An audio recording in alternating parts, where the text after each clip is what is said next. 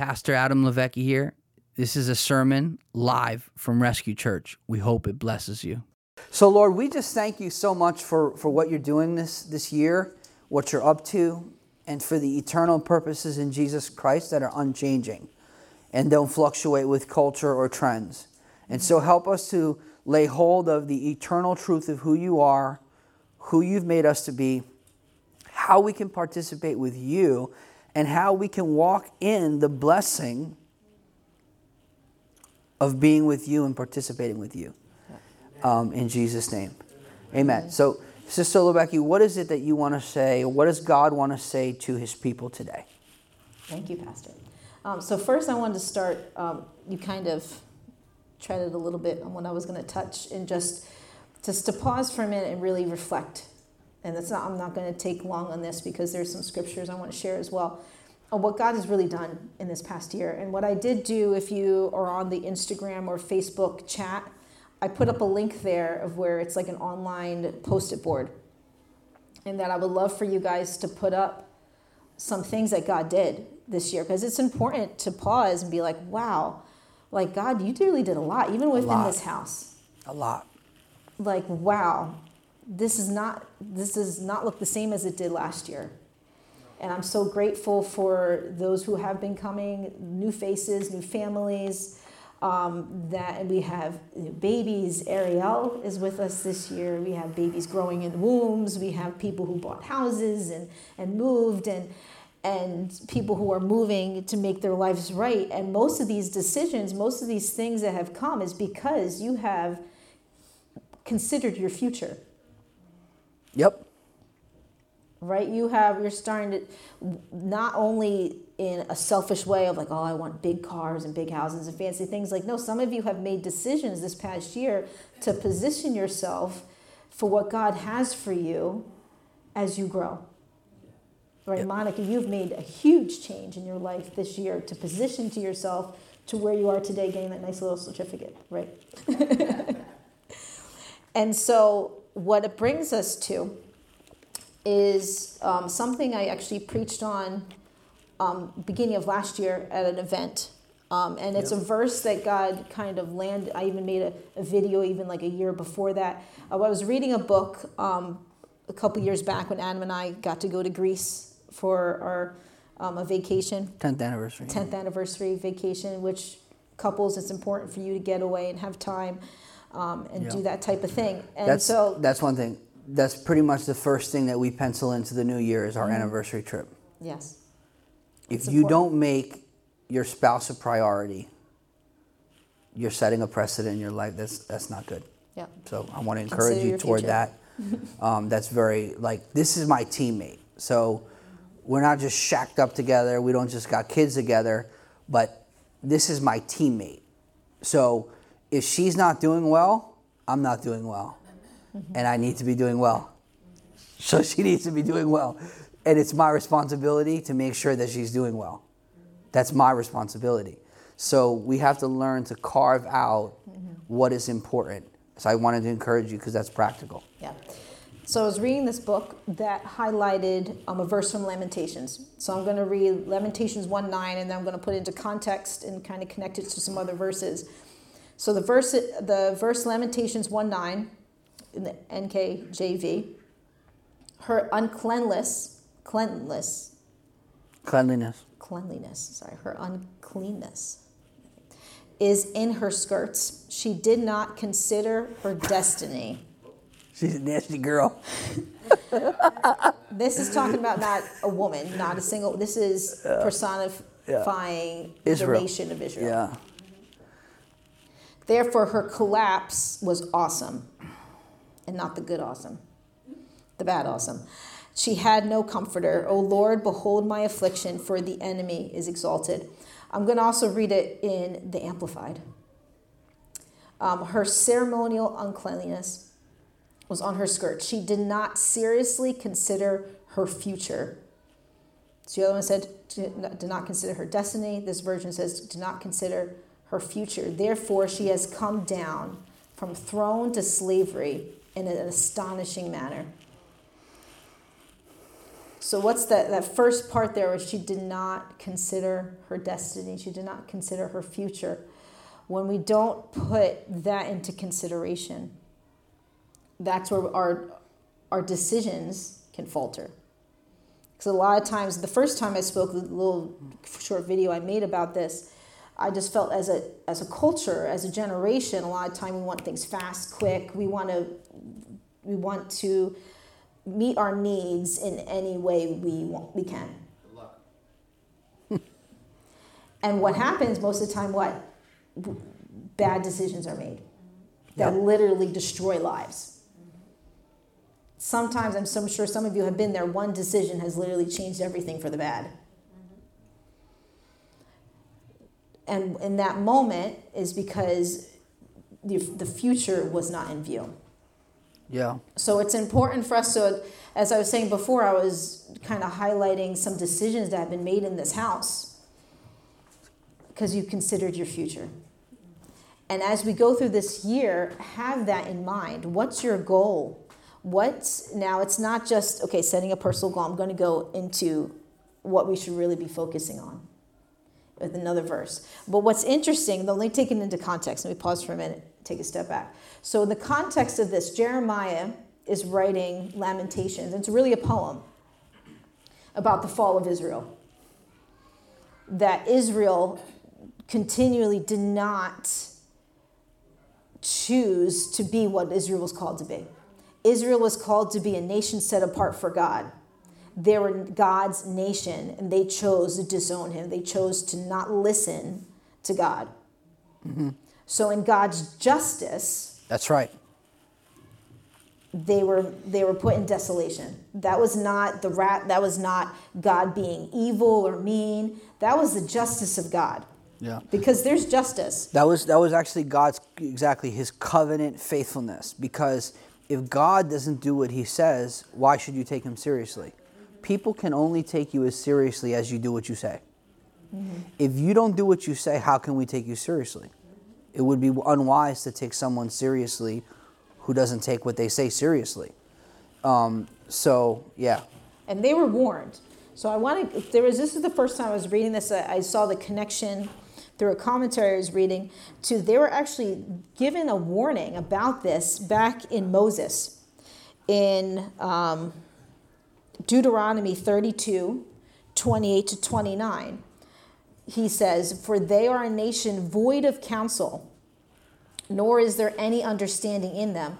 Oh, that they were wise, that they understood this, that they would consider their latter end. Which means what they would consider their future, that they would yeah. consider their destiny. So they were even given a warning from a, fa- a father of the faith. They were given this warning by Moses generations before that they did not heed. What's also a part of that? They were void of counsel. So it's so important that within the context this is also to be in the midst of community where um, yeah. accountability and counsel can take place. Yep. Because when we're off to our own thing, that's when you know we choose poorly. Yeah. In the multitude of counsel, there's safety. So mm-hmm. anytime I'm going to do something, I try to find someone smarter than me about what I want to do so that they can help me. Yeah. that's good. Uh, so that's always a good idea. I just encourage you that. And if you think you're the smartest, then you're going to be in real trouble. Uh, but but but if you have a more of an open hand and heart and say, hmm, uh, this person has been uh, where I am, or they have what I want, or they're they've done what I'm trying to do, or I see a blessing in their life flowing then the best thing that you can do is humble yourself and ask questions. Um, what she's saying is, is really the difference between worship and idolatry. Mm-hmm. It, it's the difference between love and lust. Love is patient, lust can't wait. Uh, one of the, the finest watchmakers in the world posted something on their Instagram. Uh, I think it's Patek. Patek, how do you say it? Is it Patek? Patek. Patek so they, they wrote on their Instagram, fast is the enemy. They're a family owned business and there's a high demand, and so they want to, they want to pressure them to violate their process and they won't do it. Mm. Fast is the enemy.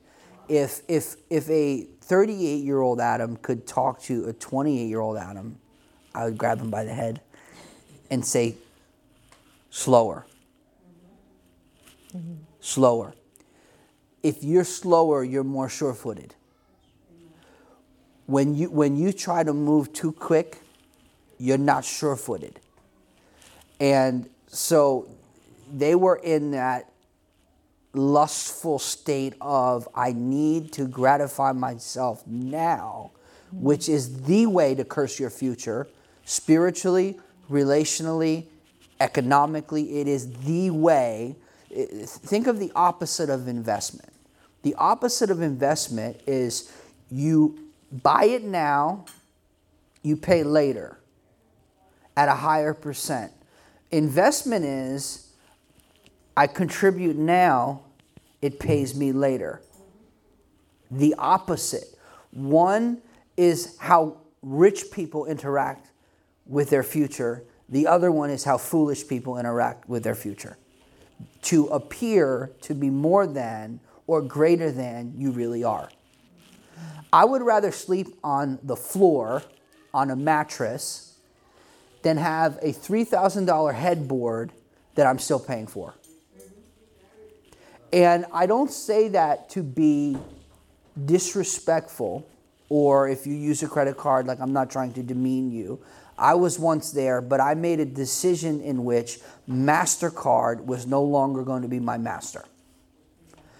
And you, as you move forward, whether it's your sexuality, whether it's economics, whether it's the need to be right and the need to get something off your chest, instead of saying something for someone else's actual benefit and well being, we have to be real, real cautious because, in addition to cursing our future, we damage others with this impetuous, I have to get it now, I've got to do it now, I've got it's really detrimental to who you're becoming. Mm-hmm. And I really want to encourage you toward uh, not going uh, that route. Yeah. So, anyway.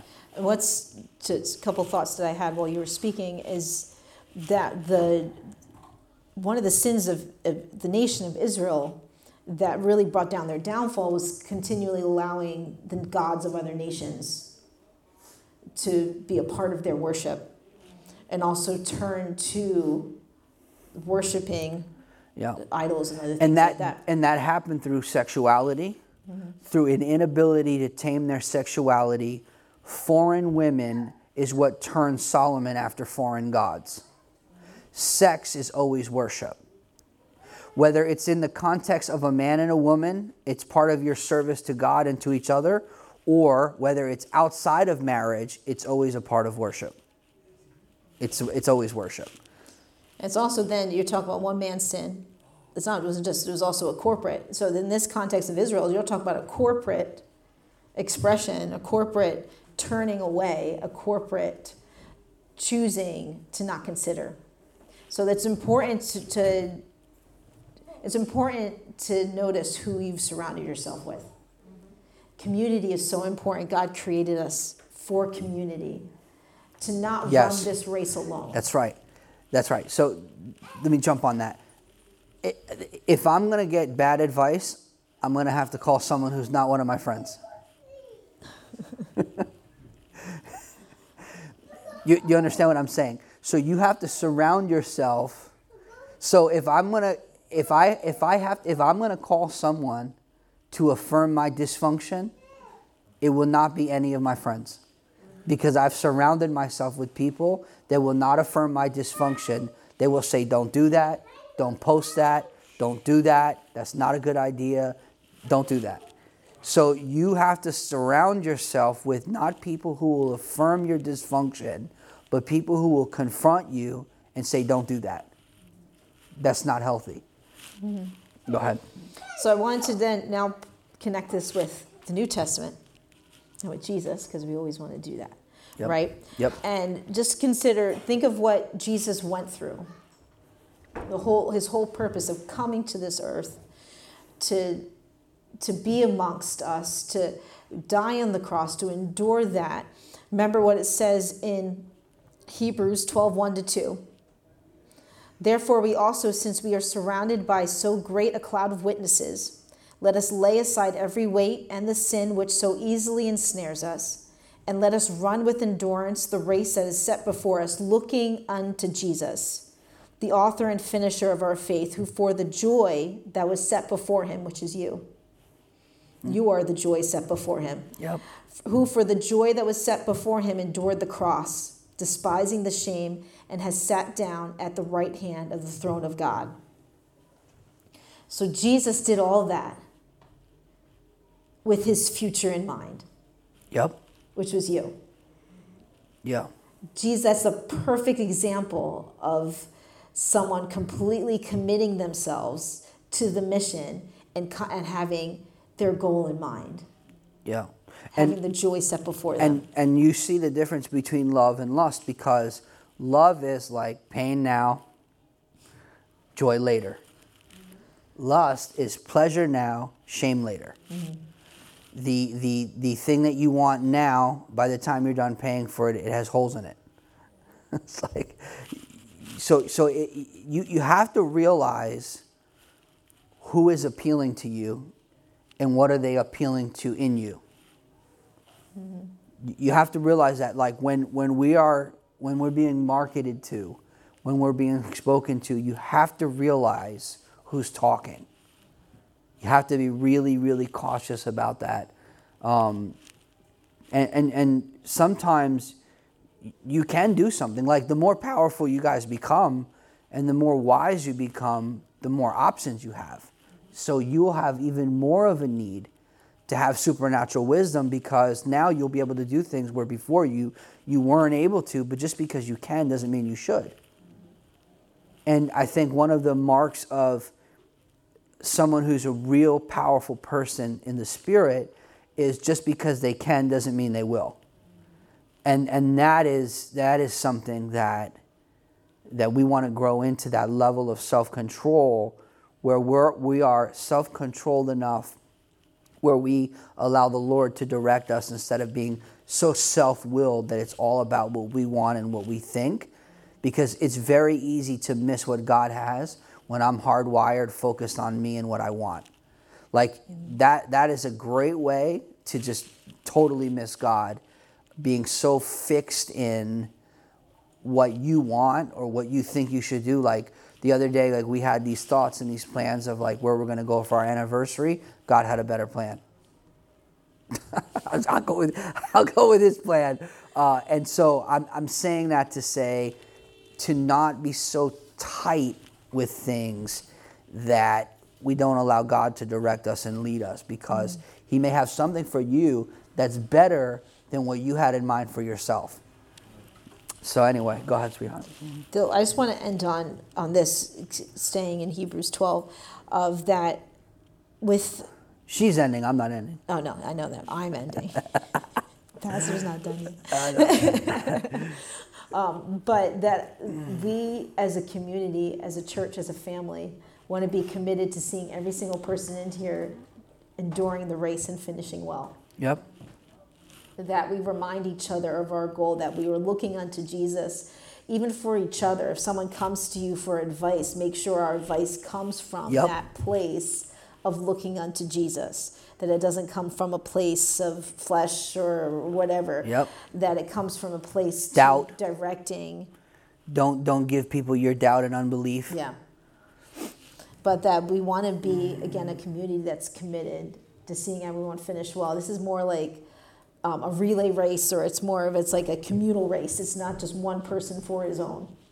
Yep. It's a communal race to cheer each other on, give each other a cup of water, saying, "Come on, you can do it. Let's move forward." Yeah. And also to have those moments of redirecting, um, again, focusing on the, the the mission, the final, yeah. the our future and our destiny, which I know is good.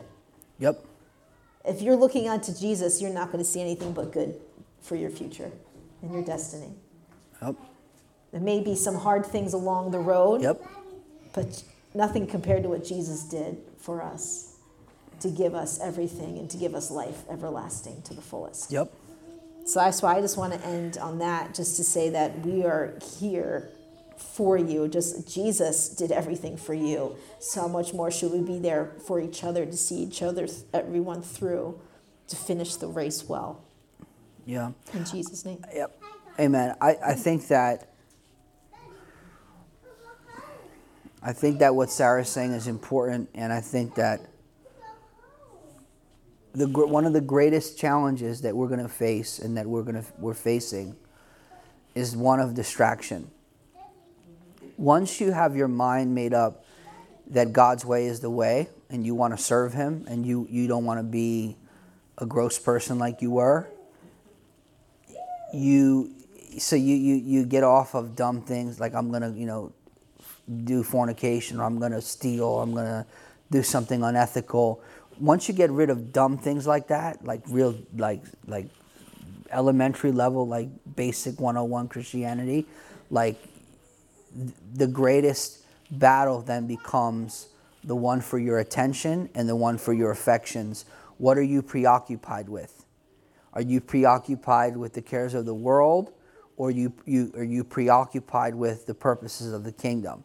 And when you are preoccupied with the purposes of the kingdom, it doesn't mean you're unaware of the responsibilities that you have. I'm not in any way talking about being negligent or careless, but I'm, I'm saying be carefree, not careless, in the sense of casting your cares on the Lord, making sure that you're doing your responsibility and being faithful to the Lord, but not with this sense of complete preoccupation with tomorrow and what you want and what you need. And that's all good. Go for it, reach for it. I encourage you toward that, but not to this not to a point where you're so preoccupied that you can't see what God has because you're focused on what you want. It's really a miserable way to be a Christian and and one of the worst things for our society is a self is a selfish lukewarm Christian. Because where there's a lukewarm Christian, there's no testimony. So there's no evidence in our life, although we say we believe something, so then we're viewed as hypocrites, even though we're sincere hypocrites. and that, that's not that's not what, what God has. So I want to talk to you just for uh, a few minutes from Mark 12 the, the religious people are trick they're trying to trick jesus they're trying to trip him up. And that that is the spirit of religion where they don't ask questions to learn they ask questions to trip people up. That that is an evil spirit. Um, and so jesus responds with the truth. Um, he says so they ask him in uh, mark 12 28 then one of the scribes came and having heard them reasoning together perceiving that he asked uh, that he answered well asked him, Which is the first commandment of all? So the scribe now is perceiving, it's classic, that the Son of God is answering well. So now you have, and this is what we do in this generation, we have a generation of people that want to judge the Bible when the Bible is going to judge you, whether you like it or not. Um, so it's very, very intriguing uh, situation. So he perceived that Jesus answered well. That's, that's really amazing of you. Uh, Jesus answered, the first of all the commandments is to hear, O Israel, the Lord our God, the Lord is one. Now he's quoting the Shema. This is uh, Deuteronomy 6 4. And the Jews said this prayer, you know, three times a day for like 2,000 years. But in this passage, it says, The Lord our God is one Lord. And one of the one of the words there for for one is actually is is a man. So for for for like thousands of years they're saying the Lord our God is a man. And he's sitting before them. Right then and there the man Christ Jesus and they can't see him. Oof. That's what religion does to people. Religion makes you convinced about something you can't even see and don't know. And many Christians live in a stupor, in a spirit of religion they cannot see. They're blind. And when you correct them or you say something to them, they say, I don't see it, I can't see it, I don't want to see it, I refuse to see it. That's a spirit of blindness. That's not a good thing. Um, so, uh, and you shall love the Lord your God with all your heart, with all your soul, with all your mind, and with all your strength. So, this is part of our preoccupation. We should be preoccupied with loving God, with your heart, which means you have to guard it and manage it, with your mind, which means you have to turn it on and, and actually think. You know what we do? We avoid two things hard thoughts and hard conversations. Many people will do anything they can to avoid a hard conversation. And if you find someone who you can have hard conversations with, you find someone who can win in the kingdom of God and win in real life. Because if you are someone who immediately pushes back, can't receive correction, can't receive instruction, can't receive direction, you'll go nowhere. That's why you can be a Christian for 10 or 15 years and do nothing. And then someone like Monica walks in, and three months later, Monica's walking on the water, and you're going, What's going on? And you're still lukewarm after 10 years. Because when, when God brings something to you, if you don't respond to it, if you don't lay hold of it, if you don't treasure it, if you don't value it, you won't receive it. And I'm not saying that to bring competition like, oh, let's all be as cool as Monica. That's not the point the coin is she knows she's not that cool because she lives with herself and i'm probably not that cool either sarah i'll tell you that.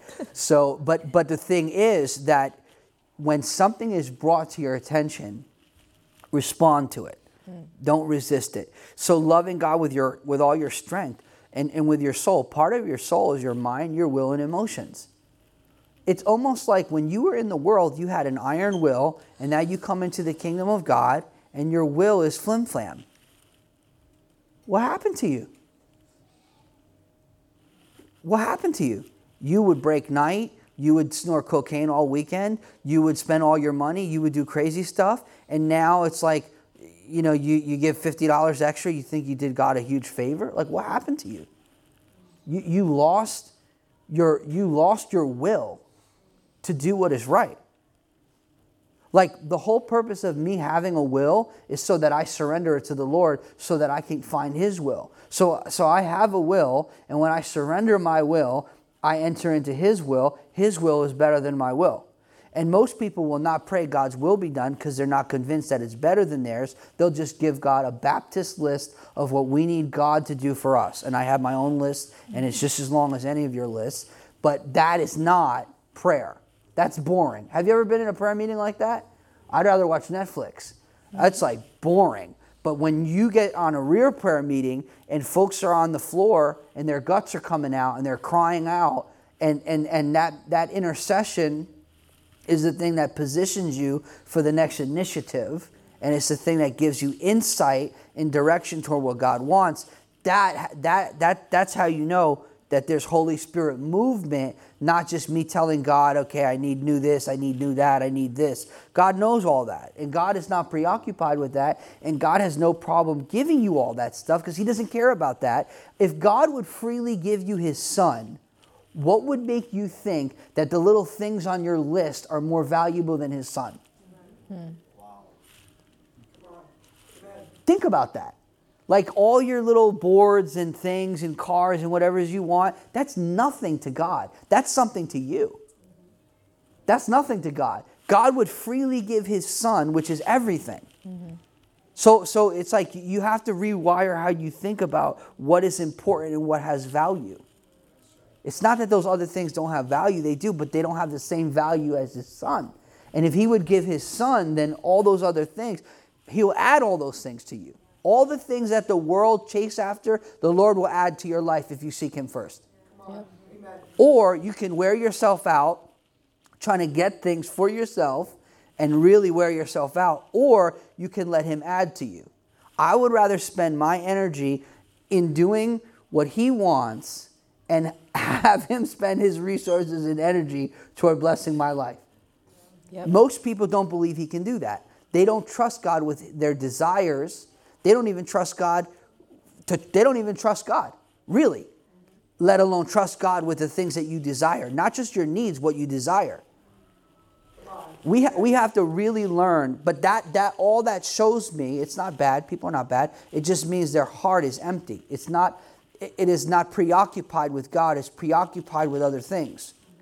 and then it's it's really it's really easy to rob ourselves that way and hold our future hostage when we're, we're preoccupied with everything else except him. So anyway um, and the second is you shall love your neighbor as yourself.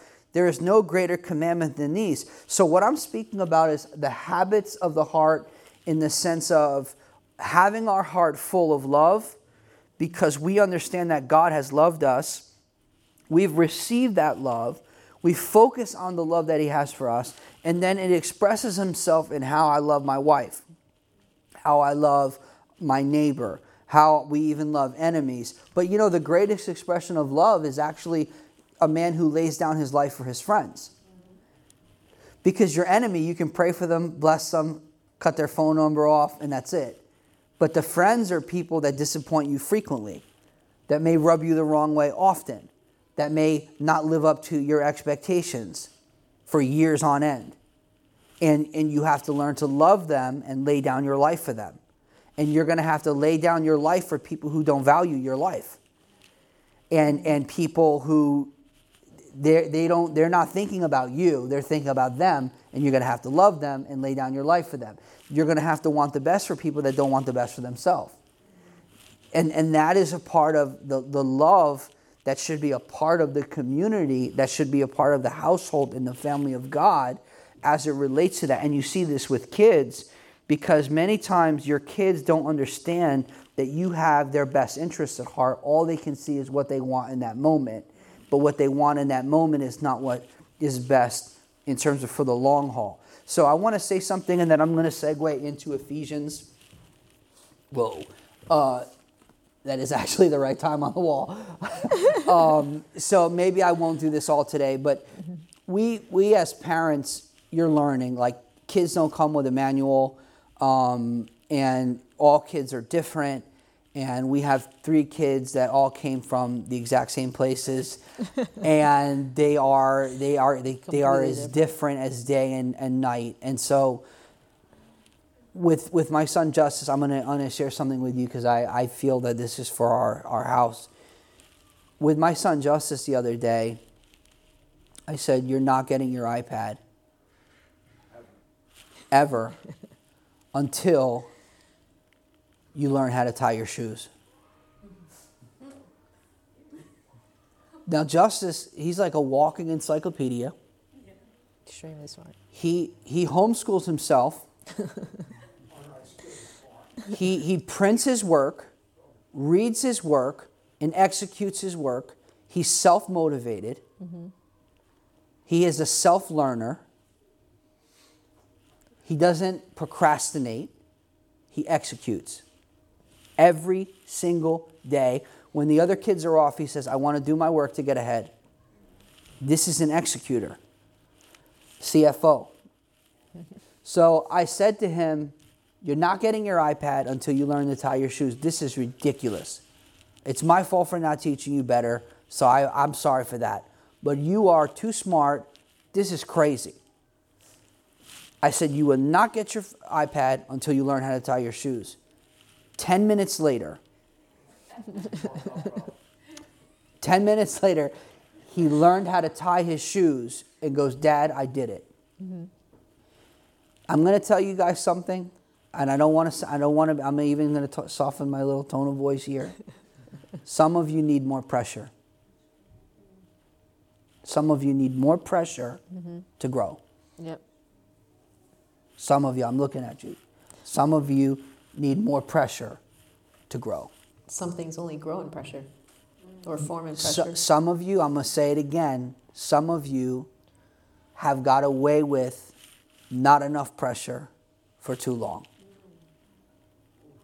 and it's sabotaged who you could become. And you can gain that back. It's not like, oh, poor you, you're done. No, but you need a little more pressure. Mm. And I'm going to tell you nicely, we're going to tighten the ship up a little bit as we move forward, and we're going to start to apply not a lot, but a little more pressure. There's going to be a little bit more, okay? If you're on this stage, or if you're speaking with a microphone, or if you're going to serve and come on trips and do things, things need to get right. Because what happens is God's patience with my dysfunction is not his approval of my dysfunction. And just because you have baggage from your family of origin, which all of us do, doesn't mean that's normal. And doesn't mean if you're going to serve the purposes of the kingdom, that just because you admit it, we're going to excuse it. It is, it is unhealthy, it is, it, is, it is ungodly, and it's not fair to people. It's not fair to young people that want to see people wholeheartedly living for Jesus. And they come into a, a church and they see ragtag, not wholehearted, not fully devoted. It's not fair to the world around us. If we don't take Jesus seriously, it's not fair to the world around us. If we don't take serving seriously, it's not fair to the world around us. If we don't take our marriages seriously, it's not it's not fair to the world around us. And so what I wanted to do was I wanted to share from Ephesians 5 and I'm going to do it pretty quickly, but I'm going to need you to bear with me just a little bit today. So if you're done before we are, as Bill Johnson said, you can leave. But I, I, I, just want to, I, I really need to do this. So in, in verse uh, 15 of 5, I'll start in 8. For you who were once darkness, but now are children, but now are light in the Lord. So you weren't in darkness, you were darkness. Like, we're all children of God. No, uh, Satan is your daddy until you get born again. Um, so, Anyway, walk as children of the light, for the fruit of the Spirit is in all goodness, righteousness, and truth, finding out what is acceptable to the Lord. Have no fellowship. The word fellowship is social intercourse. Do not have social intercourse with darkness, with unfruitful works of darkness, but rather expose them or reprove them. For it is shameful even to speak of those things which are done by them in secret, but all things that are exposed are made manifest by the light. So when light steps in, it exposes darkness. It doesn't have to shine at the darkness, it shines in the darkness and reveals what was hidden in the darkness. That's, that's why when kingdom folks come around, uh, it's dangerous. Paul also said that this, he said that there must be heresies among us, that those who are made manifest, those who are approved will be made manifest. In other words, the, the, the authentic apostolic leaders will speak the truth against heresies. And heresies must happen so that those who are approved can step forward. So if you think that you're going to be in ministry, in real ministry, and make any impact for the kingdom without a confrontation, you're absolutely mistaken. I just want to just encourage you with that. Okay. For it is shameful even to speak of those things which are done to them in secret. That word secret is also where you get the word crypto, where, where, where you know, like kryptonite, like the, that, that's where they get that word from, the, the, the secret stuff. Uh, anyway, but all things are exposed and are made manifest by the light, for whatever makes manifest is light. Therefore, he says, Awake, uh, you who sleep, arise from the dead, and Christ will give you light. See then that you walk circumspectly, not as fools, but as wise, redeeming the time because the days are evil. And so here he is teaching us that you're either going to walk like a fool or you're going to walk like someone who's wise. He doesn't give a third option that says, do what is convenient for you, how you like it. Which we would like that in America. We're always looking for the third option, the diplomatic and, and the democratic option, and there's no third option. It's either fool or wise. And he says, Walk circumspectly that you may be able to redeem the time. So the word time isn't chronos, watch time, it is kairos moment. So wisdom will allow you to enter into moments in which you've lost. I've lost moments. Have you ever blew it where you knew you're supposed to minister to someone or you know you're supposed to do something and you're just completely preoccupied with yourself and you missed it? Well, here's the benefit of wisdom Wisdom will allow you to redo something that you should have done six years ago. Mm-hmm. That's, that's really the power of walking circumspectly and walking in wisdom. Therefore, do not be unwise, but understand what the will of the Lord is, which means if you don't understand what the will of the Lord is, you are unwise. It's like, okay. So, uh, and do not be drunk with wine, in which is dissipation, but be filled with the Spirit. Again, two options drunk, which is sloppy and groggy, and you, you feel it the next day, or you're full of the Spirit, which means you're led by God. It says that he who is led astray by wine and spirits is unwise. Wine and spirits are called spirits for a reason. So when you get intoxicated, you get preoccupied. And you'll do things and you'll say things that in a sober state you won't do and you won't say. And so, like 98% of you know this for a fact. It's just unwise. And so you have, again, two options be filled with the Spirit or be drunk. And I think that he's speaking here of wine, which is clear, but I think that it's also possible to be intoxicated with other things instead of being full of God and focused on God. Yeah. So we're going to be full of something. It's better to be full of God than ourselves. Come on. The world doesn't need more of me, and the world doesn't need more of you. The world needs more of Jesus. Yep. Okay.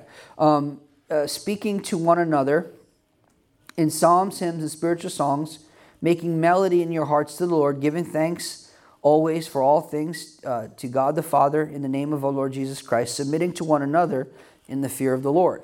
So, submitting to one another is like, it's not just submitting to people in a weird way, but it's like, hey, if I'm not upholding the standard and someone comes to me and says, hey, man, this is, this is the standard, then I need to submit to that because that's the truth. So, it's mm. not about people, it's about the truth. Yep. And, and so, when you reject someone who tells you the truth, you're not rejecting them, you're rejecting the truth. So that's another thing to consider. Now, he's going to he's going to Paul is going to do something really good here. He's going to take the culture, the Roman culture, and he's going to flip it upside down on its head. And he is going to address the last first and the first last. So when you go all the way into the Roman household order, you'll see that masters are at the very top. The, the word for masters is the word kyrios or Lord. He addresses them last. It's like I shake the homeless guy's hand, I shake this guy's hand, and, and the rich guy, he goes last. The guy that usually is the first guy on the plane in the VIP seat, he's last. Paul addresses him dead last. And, and, and that's because the kingdom reorders the world. Mm-hmm. Um, and so, uh, anyway, he starts with wives submit to your own husbands as to the Lord. For the husband is the head of the wife, as Christ is the head of the church, and he is the Savior of the body. Therefore, just as the church is subject to Christ, so let wives be subject to their own husbands and everything. If you can't submit to him, don't marry him. And if you married someone you can't submit to, that's your fault. You did that. So, so you got to have to work that out. Husbands, love your wives, just as Christ loved the church and gave himself for her, that he might sanctify and cleanse her with the washing of water by the word. The word word here is used as the rhema word, so it is the word that God is speaking now. The now word of God, the word that is proceeding from the mouth of God. So, my primary responsibility, the way I shower my wife uh, from the world is I give her the word that God is speaking to me. That means you have to be listening. That means I have to be listening. That means I cannot be preoccupied with myself or with what I want or with what I'm doing.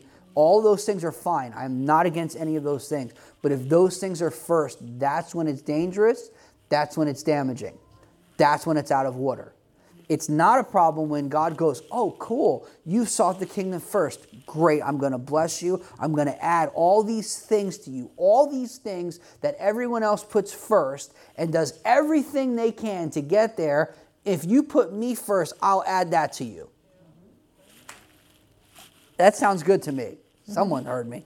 I mean, you know, so anyway so that he might present her uh, to him as self a glorious church, not having spot or wrinkle or any such thing, uh, as she should be holy and without blemish. So husbands ought to love their own wives as their own body, for he who loves his wife loves his uh, own self.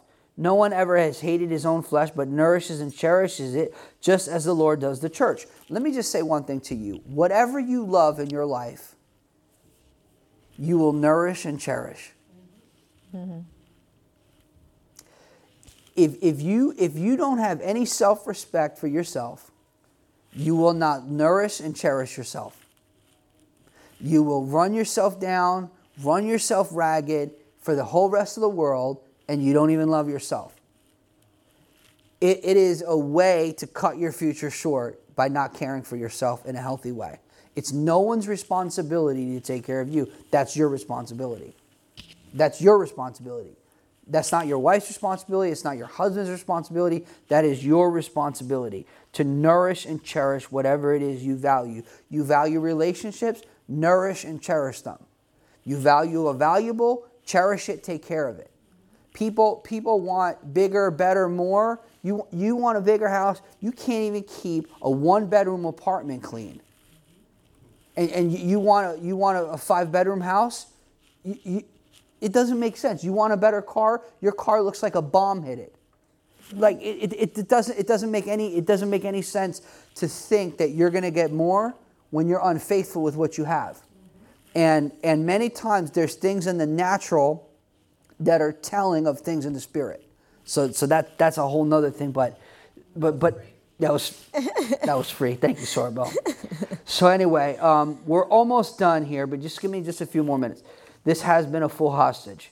Um, okay, uh, for this reason, a man shall leave his father and his mother and be joined to his wife, and the two shall become one flesh. This is a great mystery I speak concerning Christ and the church. Nevertheless, let each one of you in particular shall love his own wife as himself, and let the husband see, and let the wife see that she respects her husband. Do you notice that out of all the relationships, this is given the most attention? This is the only relationship that is a testimony to the world of Christ and the church.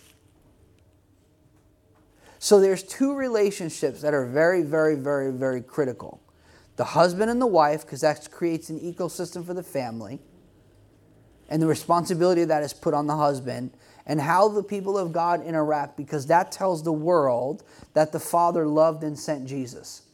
So, how we flow together, how we love each other, how we show generosity and hospitality and welcome and all that stuff to people, to the church body, is what tells the world that the Father loved and sent Jesus. That's one. But how I treat her is informing my children of how a woman should be treated, how a man should be treated, but it's telling the world of the story, of the love story of Christ and the church. And that love story is not eros love, it's not erotic love, it's not romantic love, it's not feelings love, it's agape. It's self giving, self emptying love that prefers and honors the other person. Which is the opposite, because if I say to, to you that I am fully focused on you and your best interests, and you're focused on me and my best interests, now we have complete trust with each other because we're moving in the same direction. Mm-hmm. But if I'm always uh, with her for what I can get, and she's always about how she can, you know, manipulate me to get what she wants, you have a sick, dysfunctional relationship. It's crazy.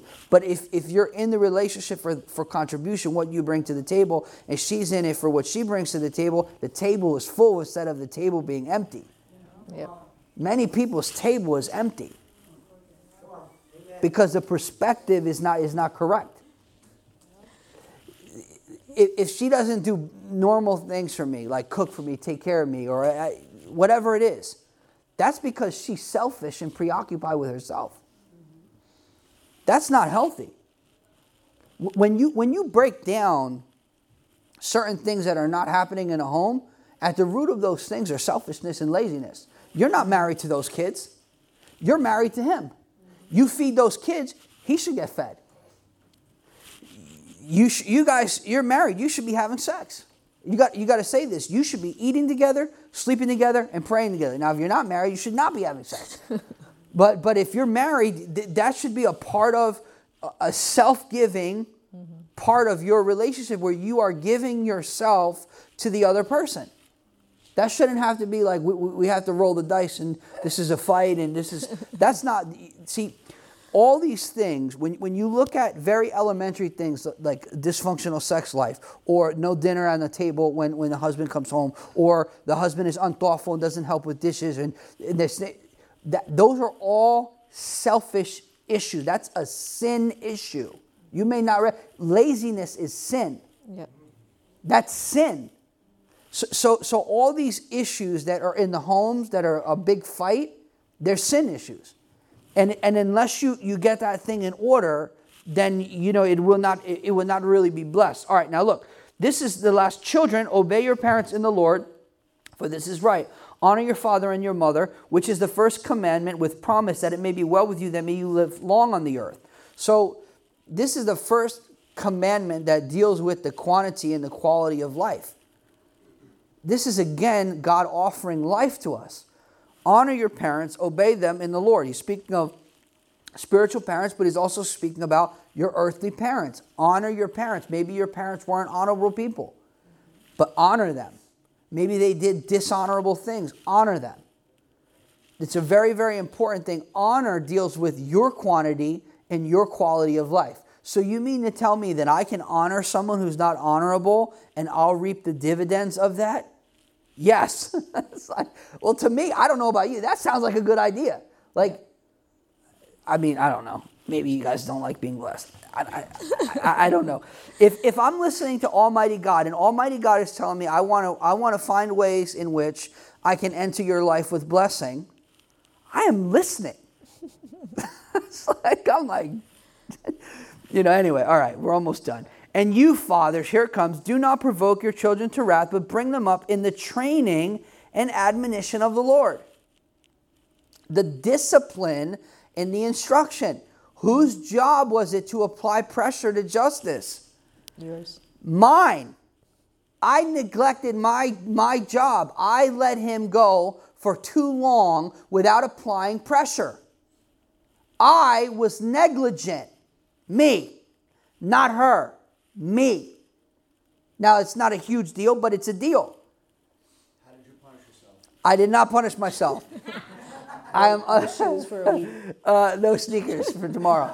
But anyway, thank you, sir. So, so the thing is that what is really important is that we assume responsibility for what is our responsibility. He doesn't say that to mothers. Paul is interesting. He never wastes words. He doesn't even tell mothers how to interact with their children because mothers innately know how to interact with their kids. It's husbands that are messed up. That's how you know we live in an animal culture where women will abort their babies. This is an animal, a snake will eat its own baby. This is, we have adopted animal behavior in the name of freedom. In the ancient world, this didn't go like this. The reason why Paul addresses the wife first is because she'd be last. Because in the ancient world, women were like property. People had multiple wives, and in reality, a lot of pressure was on the women. I'm sorry to say, I know some of you can't handle that now. Like, I don't do this, I don't do that, I don't do this. But guess what? I grew up with a mom who did everything. So I don't, I don't, I don't recognize that. I don't cook. I don't clean. I don't do this. None of you, no offense, none of you look that good. Straight up, none of you look that good. And I would ask yourself, no woman looks that good. It's like a man who doesn't work. That's not, that's not healthy. That's yeah, like get a job, like send him the Brett or something for a week because he, he needs he needs to be taped up and, and, and spoken no to because no this is this is something that like you you have to ask God to help you to fulfill your role. God has given a woman a role. A man cannot fulfill that. A man cannot fulfill that. Paul doesn't even have to tell the women how to treat their children because they know. he has to tell men Listen, boys, you know, like, you know, because we are not. All right. Fathers, do not provoke your children to wrath, but bring them up in the training and the admonition of the Lord. That is the job of the father, not the teacher, not the Sunday school teacher, not the mommy. That is the job of the father. That is the job of the man to bring them up under the, the word in there is chastening. You know what chastening is? I am going to stay on you and I'm going to press you until you do what's right. I'm going to chasten you. We don't have that. We're like, uh, I'm your friend, I'm cool. I am going to chastise you until you do what's right. We, we, have, we have become too passive and not aggressive enough. And maybe you were abused, and so it's easy when you're abused to say, Oh, I don't want to be like my dad who is an animal. And then you become so passive that you neglect your role because you're reacting to your dad's abuse or your mom's neglect. And you have a responsibility before God to fulfill this role well. This is something that we have to ask because all of that, everything he's talking about, about the household order, is he then goes into spiritual warfare because warfare starts in the home. Mm-hmm. Some, Jesus said, Your enemies will be that of your own home. Some people have no help at home, so everything is different. When you have help at home, everything is different. When you have no help at home, it's, it's very difficult. And so we have to learn to love each other and to help each other.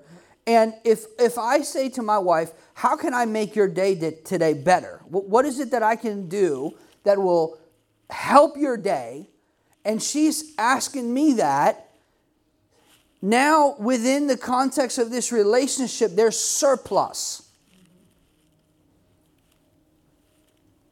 not lack not me heating up some cold, nasty leftovers. There's, there's, there's surplus. There's more than enough.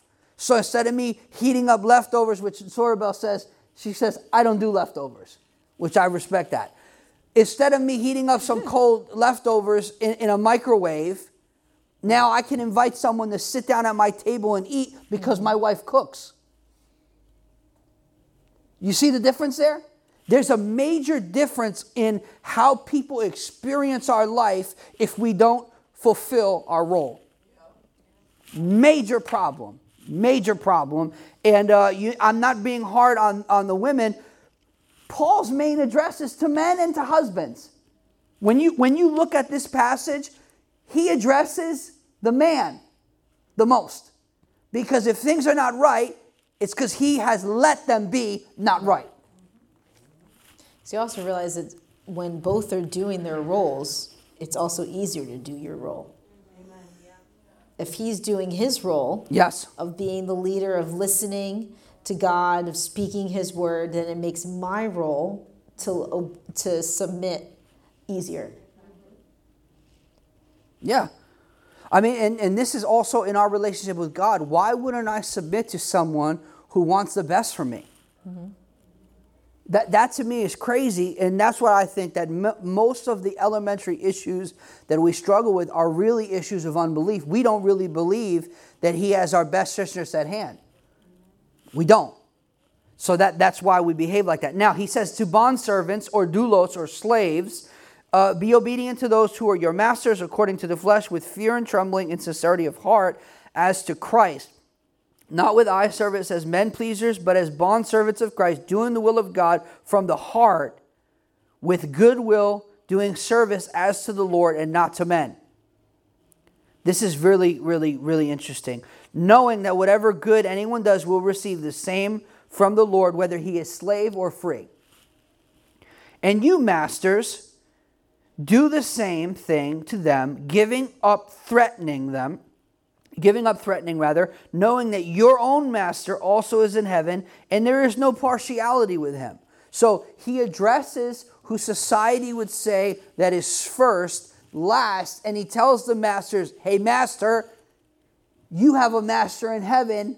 You are not the top dog, and how you treat people matters. And then he tells the slave or the employee that your promotion is not from your master, it's from the Lord whoever we think our promotion is from is who we will live to please. If I think that my next blessing is from you, I'll be sweet and gentle and I'll try to tiptoe around you so that you bless me. I'm not into that. My, my blessing and my promotion is not from you, it's from the Lord. That's why I'm going to be straight because the Lord is the one who blesses me. See, people who want to manipulate you will not be honest with you. They will tiptoe around you, not to offend you, so that they can manipulate you and get things from you. But I have found that powerful people many times just need someone to love them enough to be honest with them, like Daniel was with Nebuchadnezzar. Daniel told Nebuchadnezzar, Judgment is going to happen to you because you're proud. Nebuchadnezzar took a gold chain and put it on his neck. Because you know what? The world is, is, is so hungry and so thirsty for someone to be honest with them someone who doesn't care what they have or who they are or what they have or how much they have, but someone that says, I love you enough to tell you the truth. I'm going to tell you the truth, and I don't care if you like me because how I feel about myself is not determined by how you feel about you. Your opinion is yours, not mine. So I'm not going to live to agitate you or to purposely be a jerk that's not the spirit that we're in. We're in a spirit of love and humility. But I'm also not here to please people. But if I think that my promotion comes from people, I will live to please people. This is what he's addressing with the, with the bond servants and with the slaves is that, that do it as unto the Lord. What is Paul doing? There's one commonality that he does from wives to husbands to children to bondservants or slaves and then to masters. So if we modernize it and we sanitize it, employees and employers. but what is he saying? He's redefining and reshaping all of the relationships and putting Christ at the center and as the standard of those relationships. So he's saying to her, listen, submit to him like Christ. And he's saying, yo, buddy, pal, uh, love her like I love you and like I gave myself for you. And since men were not, we're like, he, he goes on and he repeats himself and then he says it again and then he switches it up and then he brings it into how the men treat the kids and then he brings it to how the kids respond to the parents. And then he talks about how bond servants or slaves should interact with their masters. And then how masters should treat their slaves. So he takes the Roman social order, he addresses the person who would be first, last, flips the, the, the, the Roman, this is the oikos. This is that in, in Greek. This is the, have you had oikos yogurt? oikos is household in Greek. He addresses the household and he sets the household in proper order. That's what apostles do. Apostles are not pastors. Pastors are different. Pastors love you, or into feelings. They, they want to come to every party. They want to do coffee. They want new carpets. Apostles are not into that. Apostles are into you getting in line so that you can get blessed and the kingdom can move forward. Pastors are good. We need them. But, but this is, Paul is setting the household in order so that the household can be a testimony and can release the blessing of God to the society. But if the household is not in order, there's no flow of blessing. Come on. And let me just say one thing about blessing blessing is a language that everybody understands. Isn't that great? You know, it's like you can be an atheist, but if if Mary rolls up in her new truck, people go, I see that. People don't see what you feel in your journal or what you're singing. That's great, but they don't get that. You don't know what we feel when we come to church? That's amazing. But they go, dang, dinner's on the table. Dang, these people are loving people. Dang, these people are in the surplus. Dang, these people are giving every week. Dang, these people, they see the flow of blessing. There's a flow to that. And so what Paul is doing is he's Christ centering the home. This is what we need to do this year. Why do I say that? I am only saying that because if something is real and something is kingdom, it starts in the heart, it works through the habits, and it comes into the home. There are some people that are preoccupied with ministry, and I would tell them go home and be a better wife, go home and be a better husband. And I don't say that so that you don't pursue ministry. I say that so that your ministry is real. Yep. It, it, it's like spend more time in the secret place so you have something to say when you have a microphone. Because no one wants to be held hostage with nothing to say. Mm-hmm. So, so this, this, you, you, have to, you have to open your ears. And, and, and what, I, what I'm sensing from the Lord for us as a family and for us as a household is that the Lord is, is coming back again in his patience and in his long suffering with us because he's really, hello? He's been very patient with me. so I have to remember that when sometimes I want to, you know, when the church folks are not, you know, doing things that you know you shouldn't be doing that. We already went over this. And, and you know, it's just like, but the Lord has been patient with me. So God is coming back around now, again, to say, all right, boys and girls, all right, let's let's get this thing in order. Let's heal up those issues. Let, let's let's fix the intimacy issues. Let's fix your perspective on money. Oh, you have a distorted uh, view of sexuality. Let's make that healthy and sanctify that and, and keep that between you and let, let's that should be getting better. You should be getting more thoughtful, not less thoughtful. You should be getting more tender. You should be getting better at communicating.